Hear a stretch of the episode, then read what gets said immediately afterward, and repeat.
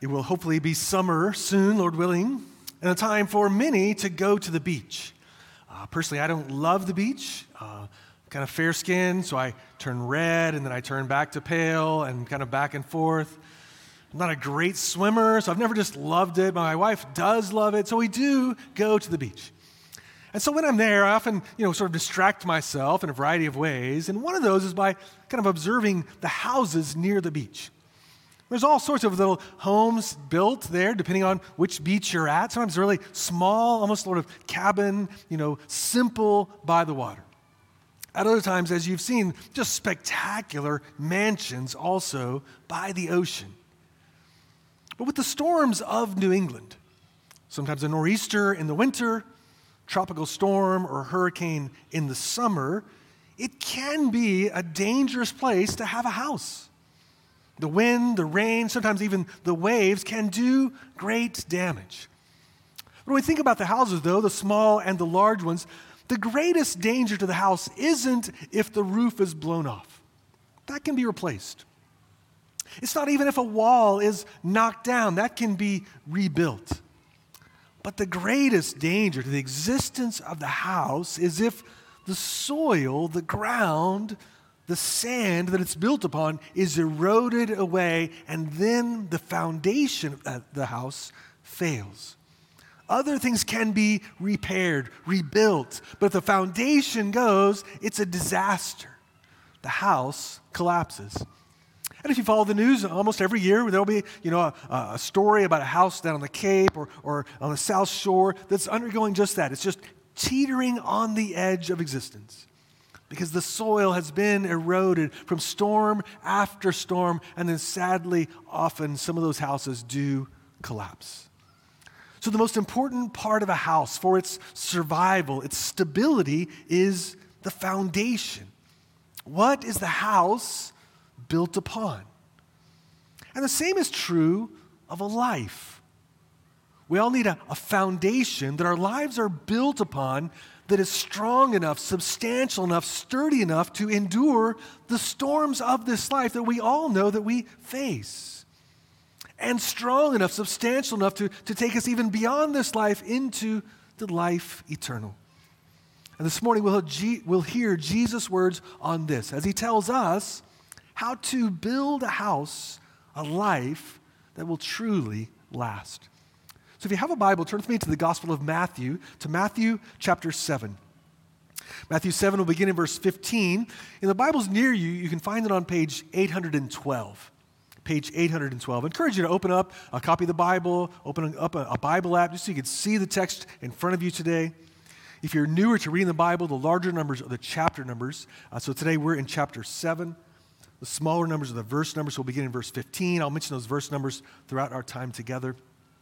And if you don't own a copy of the Bible yourself, we would love a church to give you one today as a gift. At the back of the room, there's a table with some, book, some Bibles there, a sign that says free. Just take one of those, please, as our gift to you this morning. So today we pick up the words of Jesus, Matthew 7, beginning in verse 15. Beware of false prophets who come to you in sheep's clothing, but inwardly are ravenous wolves. You will recognize them by their fruits. Are grapes gathered from thorn bushes or figs from thistles? So every healthy tree bears good fruit, but the diseased tree bears bad fruit. A healthy tree cannot bear bad fruit, nor can a diseased tree bear good fruit. Every tree that does not bear good fruit is cut down and thrown into the fire. Thus, you will recognize them by their fruits. Not everyone who says to me, Lord, Lord, will enter the kingdom of heaven, but the one who does the will of my Father who is in heaven. On that day, many will say to me, Lord, Lord, did we not prophesy in your name and cast out demons in your name and do mighty works in your name? And then will I declare to them, I never knew you. Depart from me, you workers of lawlessness. Everyone then who hears these words of mine and does them will be like a wise man who built his house on the rock. And the rain fell, and the floods came, and the winds blew and beat on that house, but it did not fall because it had been founded on the rock. And everyone who hears these words of mine and does not do them will be like a foolish man who built his house on the sand. And the rain fell, and the floods came, and the winds blew and beat against that house, and it fell, and great was the fall of it. And when Jesus finished these sayings, the crowds were astonished at his teaching. For he was teaching them as one who had authority, not as their scribes. When he came down from the mountain, great crowds followed him. This morning in our passage, we see this emphasis Watch out for those who lead astray and build your life on the words of Jesus. Watch out for those who lead astray and build your life on the words of Jesus. And this morning in our passage, we'll see three dangers that Jesus has for us. First, the danger of false teachers. Second, the danger of self deception. And then, third, the danger of unwise building. We'll spend more of our time on the first. So, first, we see the danger of false teachers in verses 15 through 20. Today, we finally come to the final portion of what we've called the Sermon on the Mount, Matthew 5 through 7, this uh, very important sermon of Jesus. Jesus, the King, has come announcing that because he has come, his kingdom is breaking in. And in this sermon, he's been describing what life in his kingdom is to look like. Not a life lived to earn a place in his kingdom, but those who trust in the king by faith, in his saving work and grace that then changes how we live. And Jesus says, this is what that life looks like in his kingdom. Ends this morning in verse 15 with beware or watch out. And by this, Jesus intends a, a very real, strong warning. Be like if you were on one of those beaches on the Cape this summer and you see a sign that says, Danger Sharks. That's not just, you know, a sign they put up for no reason. They put it there because there are real sharks. There's a real danger, so stay on the beach, is what they're saying.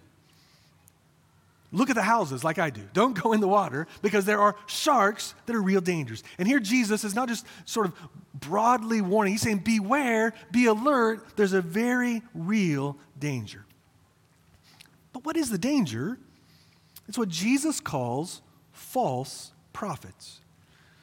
I think when many of us think of prophets today, we think of primarily those who foretell what's going to happen in the future. Now, the biblical category of prophet did include some of that, that God would enable them, speak through them what was going to happen. But even more of their work, the primary part of their work, was not simply foretelling the future, but, but telling God's word to God's people that they might honor him in their life in this world.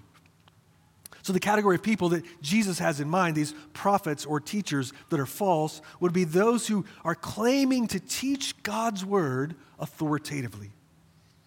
And Jesus says, Beware, there are false prophets, there are false teachers. Now, this was not a new danger. We see false prophets across the Old Testament. Basically, every time there were prophets of God, there were always false prophets. It continues during the life and ministry of Jesus. It continues after Jesus' ascension in the New Testament. We see every local church mentioned in the New Testament facing false teachings that are coming in, and it continues today and it will continue until the last day. And notice how Jesus describes how these false teachers come. Verse 15, he says, They come to you in sheep's clothing, but inwardly are ravenous wolves. So Jesus wants us to understand, to be clear, false teachers don't show up and announce themselves and say, I'm a false teacher here to lead you astray. Instead, they enter into the flock looking like just another sheep. They enter into the flock looking safe and trustworthy because they look like us, they talk like us, and so we let down our guard. So they try to gain access to the flock that they might lead some astray. Now, wolves are always dangerous to sheep. So, the part of a shepherd of any flock of sheep would be to always be on the lookout for dangers like wolves. And, if a shepherd was with a flock in a field and it was a wolf that was 200 yards away, that would be a very real danger. He would need to, to keep an eye on that to try to protect the sheep. But an even greater danger than a wolf at 200 yards would be a wolf inside the flock. who, because he had dressed up like a sheep, he's been able to slip in and he's right in the midst of the flock. And there he could cause great destruction. And Jesus says you have to be alert because there will always be false teachers who will be trying to slip in undetected. And the most dangerous ones are the ones who sound most like us, who will use the same words, who will use the Bible who will hold to or say they hold to many historic traditions of the church. That's when they're dangerous. The more dangerous false teachers are not typically those whose views are very different from ours. So this week, my wife Brandy was uh, taking an Uber and she was riding.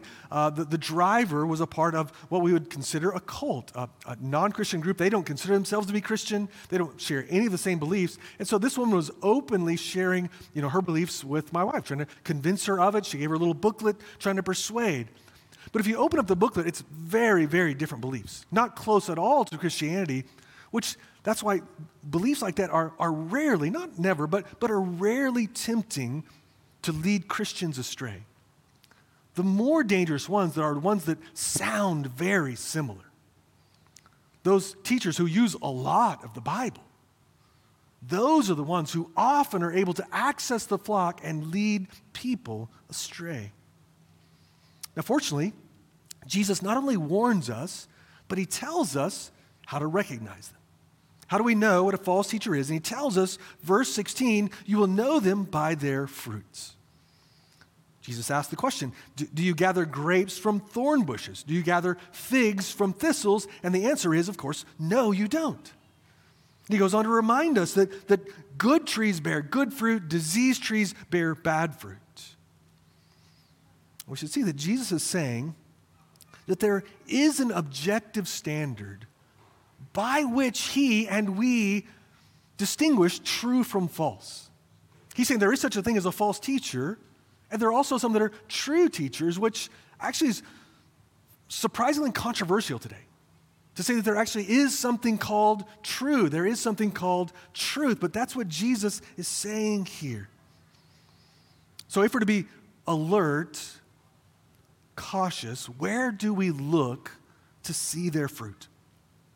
One fruit that we watch is what the teacher teaches.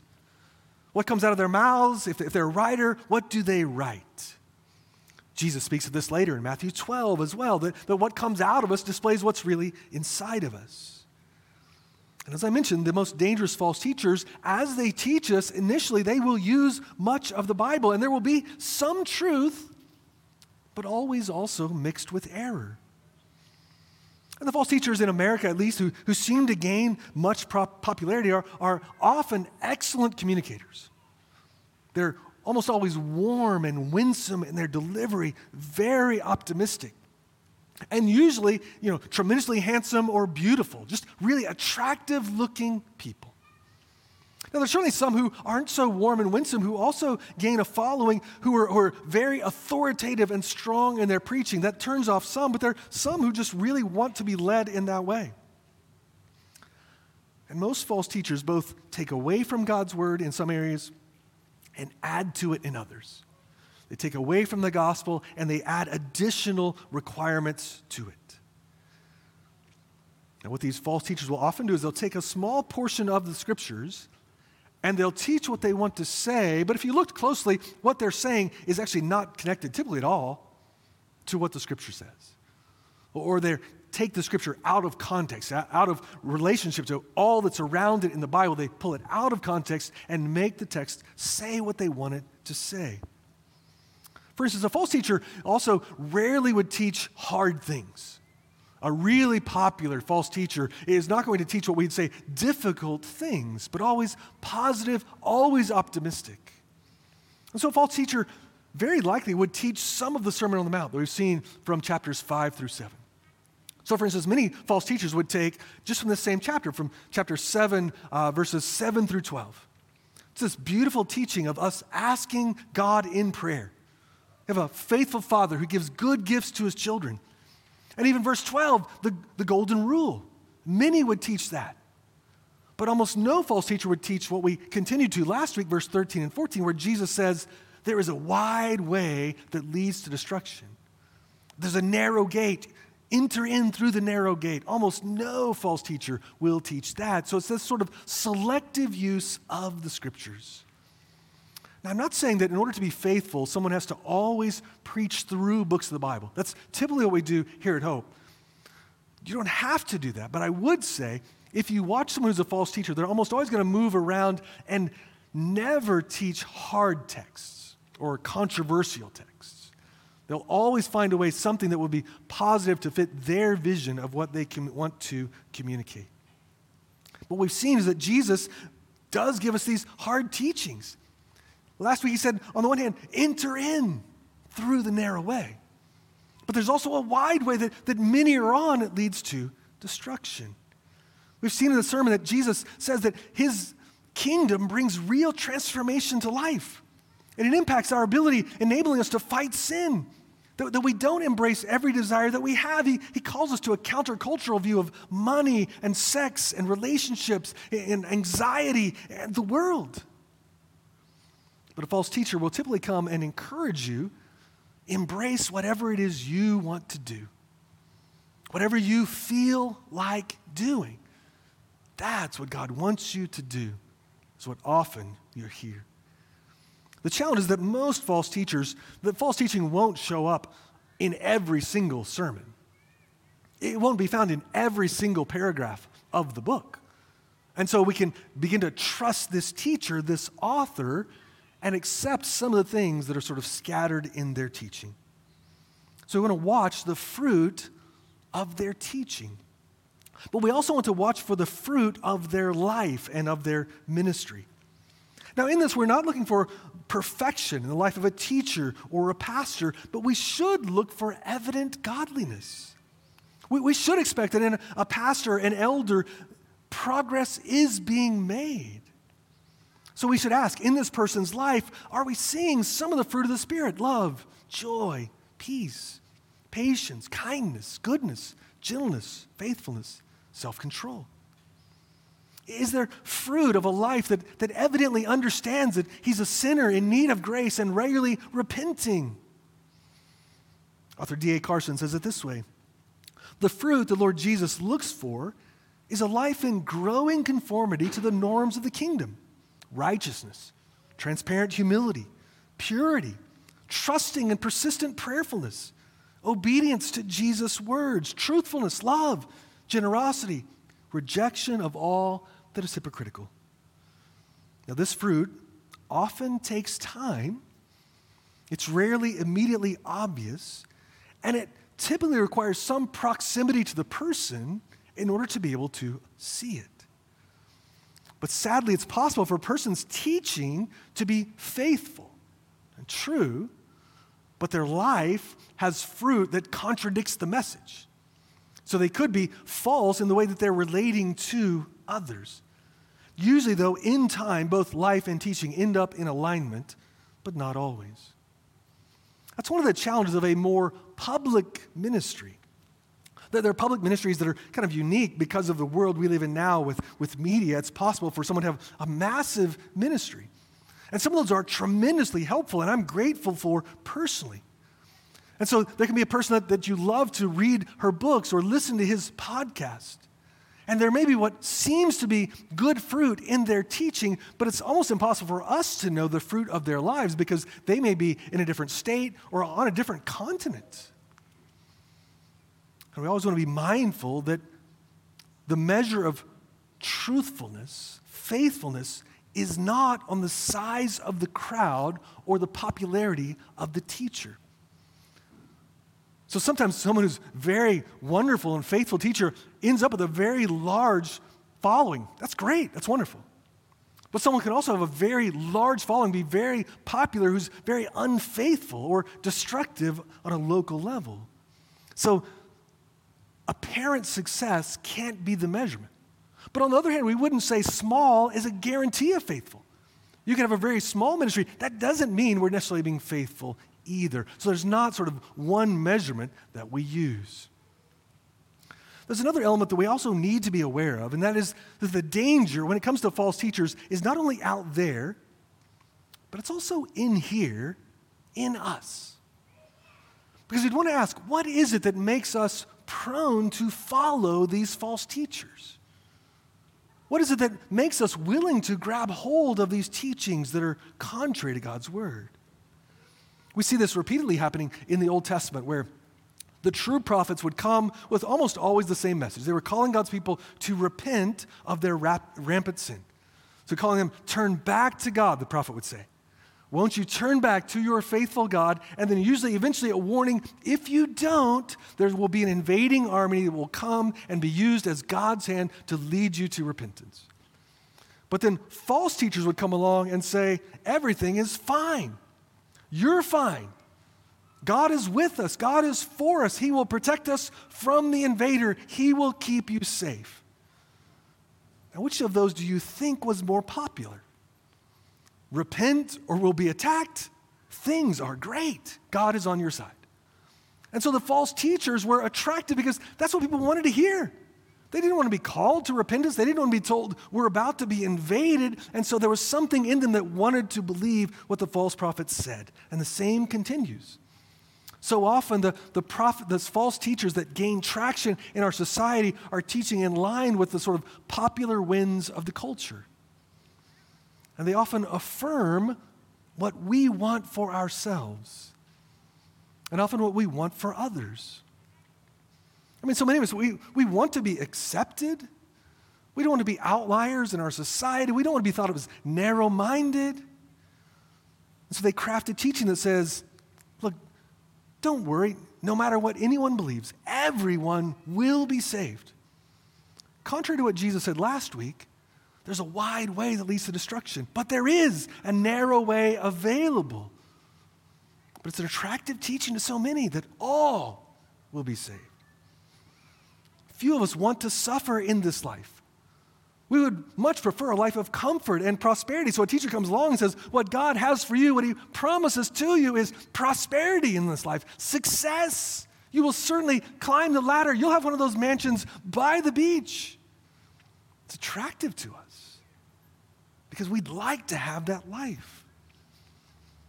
People want to embrace all the desires that we have. We, we don't want to have any kind of restraint. So when a teacher comes along and says, most of all, em, embrace your true self. Be the one that you feel like being. That's truly being you. We also tend to like new things. So if a teacher comes along and says, I have a new teaching for you, finally, someone has the true teaching, we're attracted to that.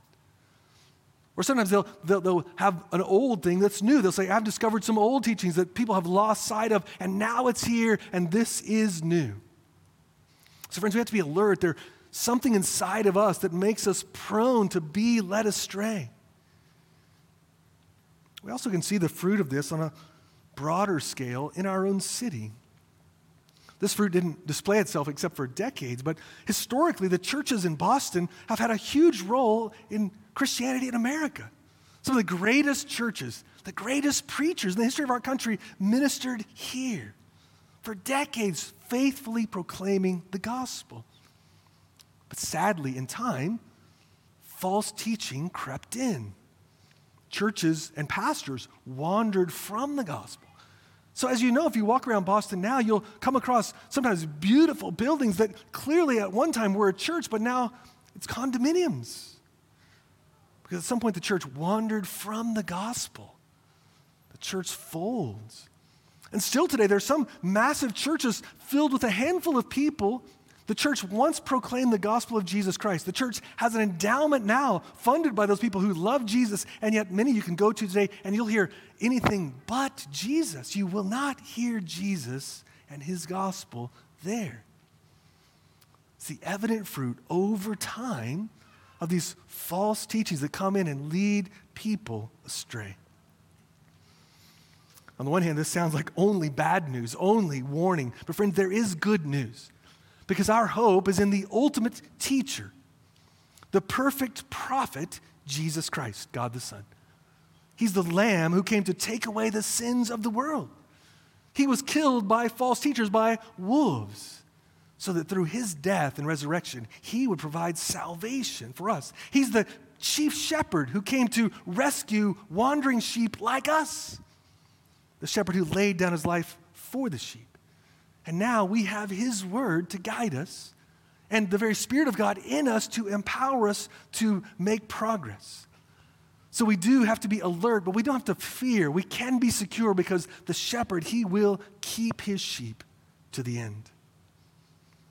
But what can we do in order to beware, to be on guard? Friends, first, we always want to be Christians who have open Bibles. Be a Christian who always has the scriptures open. Mean, if you're listening to someone like me preach, you should not just sort of close the Bible and listen.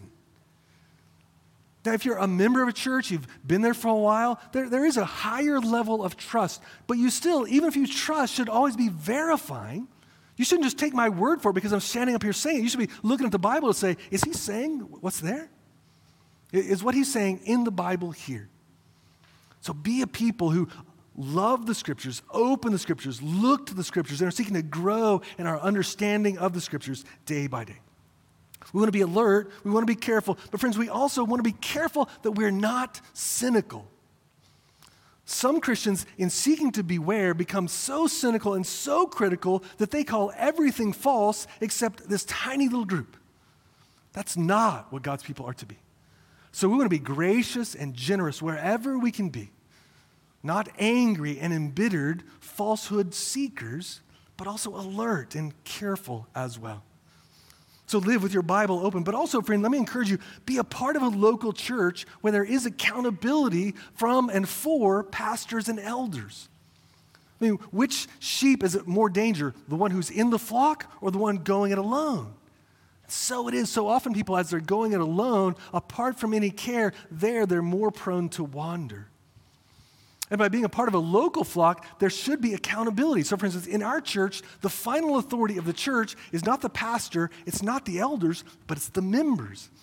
And so the members have the authority that they should watch what I teach.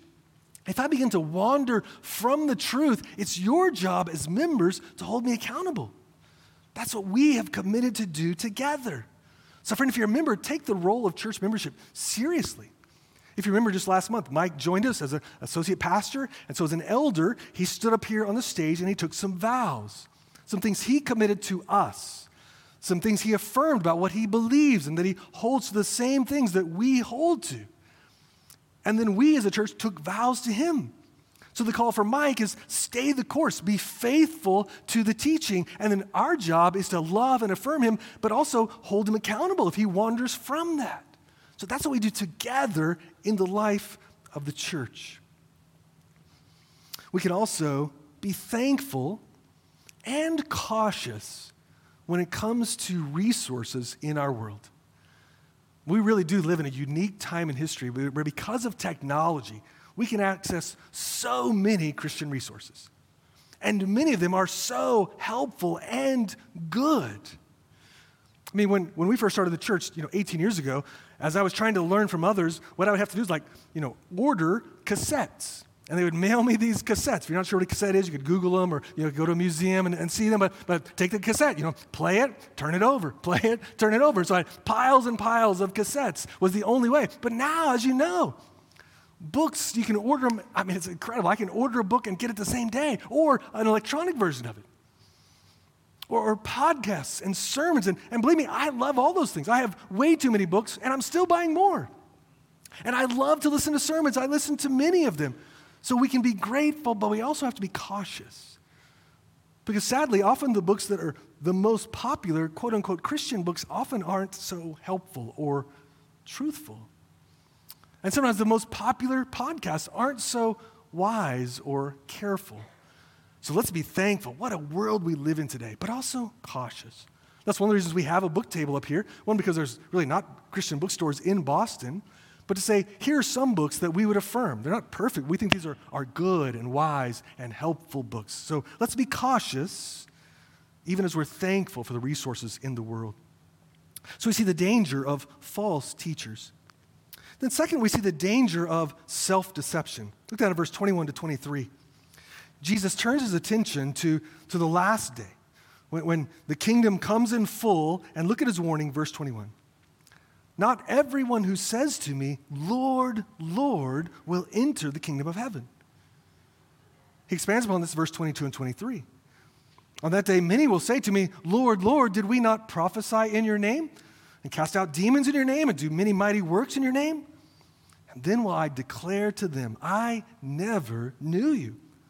Depart from me, you workers of lawlessness. So here we see this daunting reality that there's some who think they're going to enter in. They're saying to Jesus, Lord, Lord, and he's saying, I don't know you. They're saying, Look, we've done all these things. We've, we've prophesied in your name. We've taught in your name. We've cast out demons in your name. We've done mighty works in your name. And notice Jesus doesn't say, No, you didn't. But he does say, You don't know me.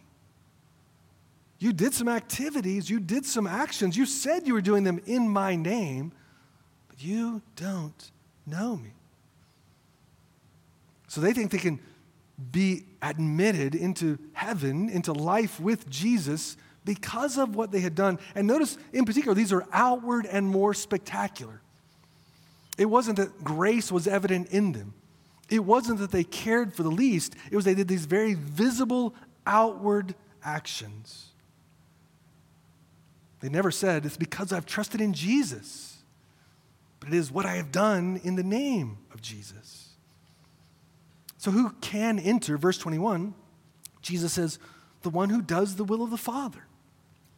And what is the Father's will? It is that any and all people would understand our need of salvation, that would understand I'm a sinner in need of grace. And the will of fathers that I would understand that and I would turn to Christ by faith. I would repent of living in rebellion against God. I would turn to Christ. I would receive this free gift of salvation, a gift. And then I would live a life seeking to follow Jesus, empowered by the Spirit to live in obedience, marked by regular, faithful, ready repentance. So we're saved by the grace and power of Jesus Christ alone. And we're empowered to, to live a life of increasing, increasing obedience by this grace and power. Now, a verse like this should lead us to self examination.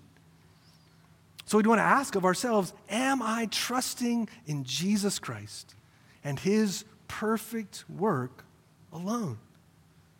Or am I trusting in what I have done Am I trusting in some Christian activities, ministry that I've done?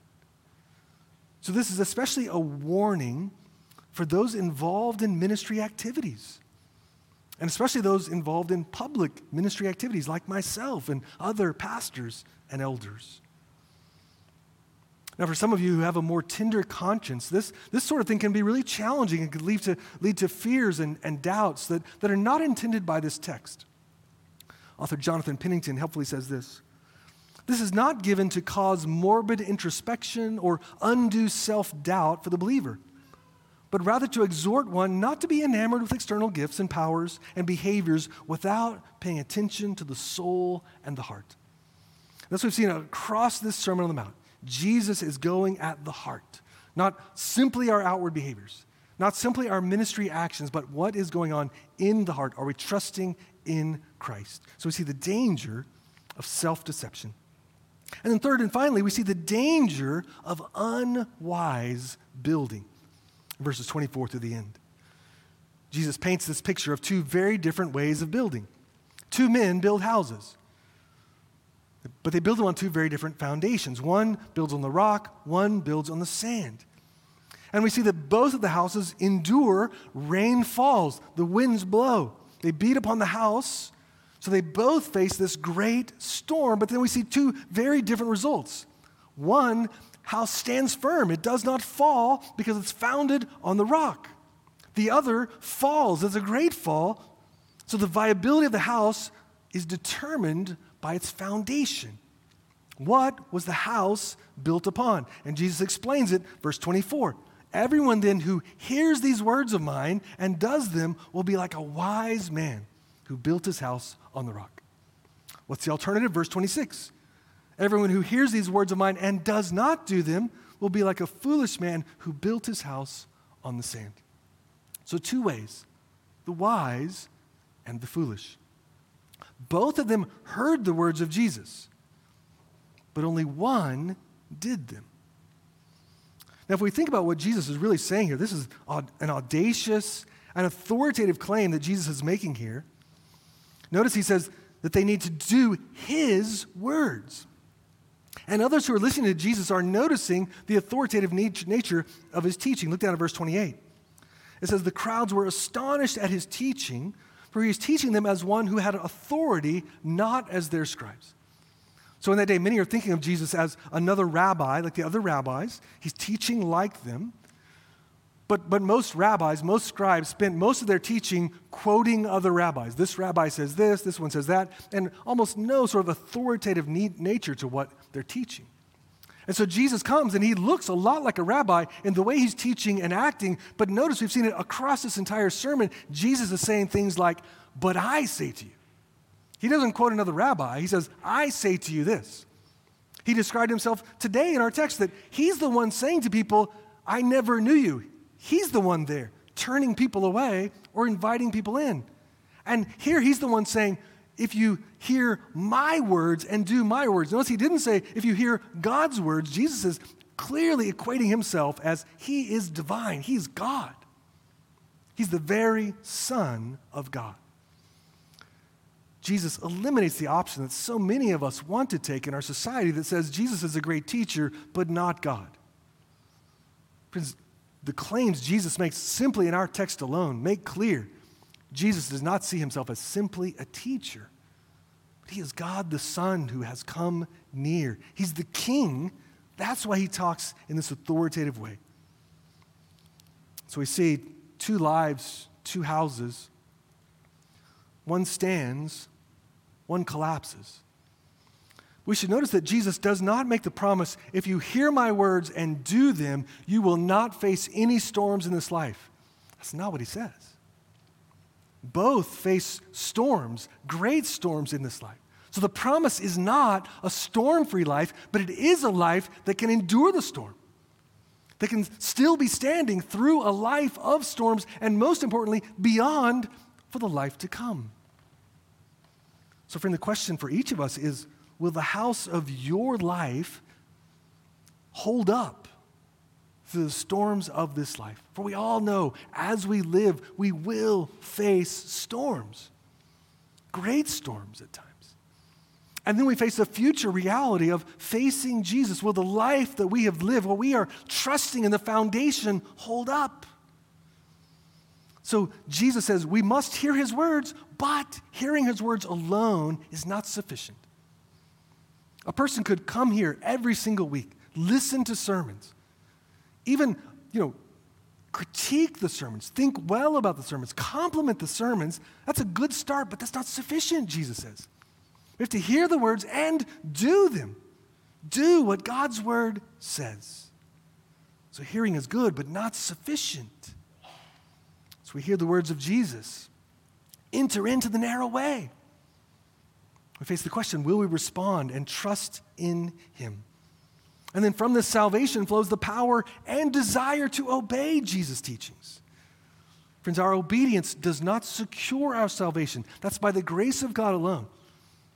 But our obedience does display the authenticity of our salvation. If I've truly been saved, there will be, there should be, there must be some obedience that flows from this salvation. So, friend, if you've not yet received Christ, maybe you've heard the words of Jesus today or many times, let me urge you today turn to Christ today by faith. Receive this free gift. And, friend, if you are a Christian, are you diligently seeking to obey Jesus' teachings?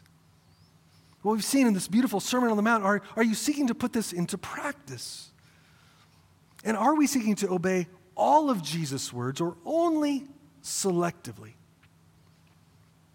If I only obey Jesus where I already agree with him, it's not obedience to him as Lord. I'm just agreeing with someone who's already affirming my existing beliefs. But, friend, what about when Jesus' words, the teachings of Scripture, are counter to what you currently believe or what you're currently doing or what you currently prefer? What about when the teachings of Jesus are confronting some current activity in your life? Do you obey then? And if not, I think you should consider is he really king? Is he really Lord? We want to build a life that will last, that will hold up through the storms of this life, that will be secure on the last day. That's found by trusting in, obeying Jesus. So we've seen this sermon from 5 through 7. Jesus portrays this, and notice he's concluding this by a call to us to say, build your life on this. What you've seen across Matthew 5, 6, and 7, trust in this, hear this, and do it, Jesus says. Trust in him as king and embrace his kingdom rule. As we've seen, following Jesus is different. We can live secure in his kingdom. But Jesus calls us to this countercultural way. We've seen in, in, the sermon how we're to think differently about money, differently about identity, about sex, about money and possessions, how we think about the God of the universe as Father. Friend, don't you want to embrace this life that Jesus has for us? This is the life that's really worth living. This is the life that will hold up through the storms of life. This is the life that, that leads into life eternal. So we've heard his words. Now let's trust his power and seek to do them together. Through that, we'll know life, and God will be glorified in us.